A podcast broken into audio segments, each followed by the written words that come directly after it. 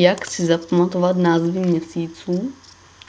Příteli, vysvětlíte mi, jak si mám zapamatovat názvy měsíců? Samozřejmě. Tak v lednu je tu ještě led. V únoru led taje a příroda se vynořuje spod sněhu. Potom vidíme určitý logický postup, pokud znáte přírodopis. V březnu pučí bříza, v dubnu duby a v květnu už kvete lecos. Červen a červenec vám moc vysvětlit nedovedu, co to v srpnu český člověk asi vytahoval srp a kosil obilí. V říjnu probíhá říje jelenů, která začíná vlastně o měsíc dřív v září. Listopad se snad vysvětlí sám. Padá listí a v prosinci jsou Vánoce. Slovo prosinec sice umím vysvětlit, ale je to moc složité a málo užitečné. Tak děkuju.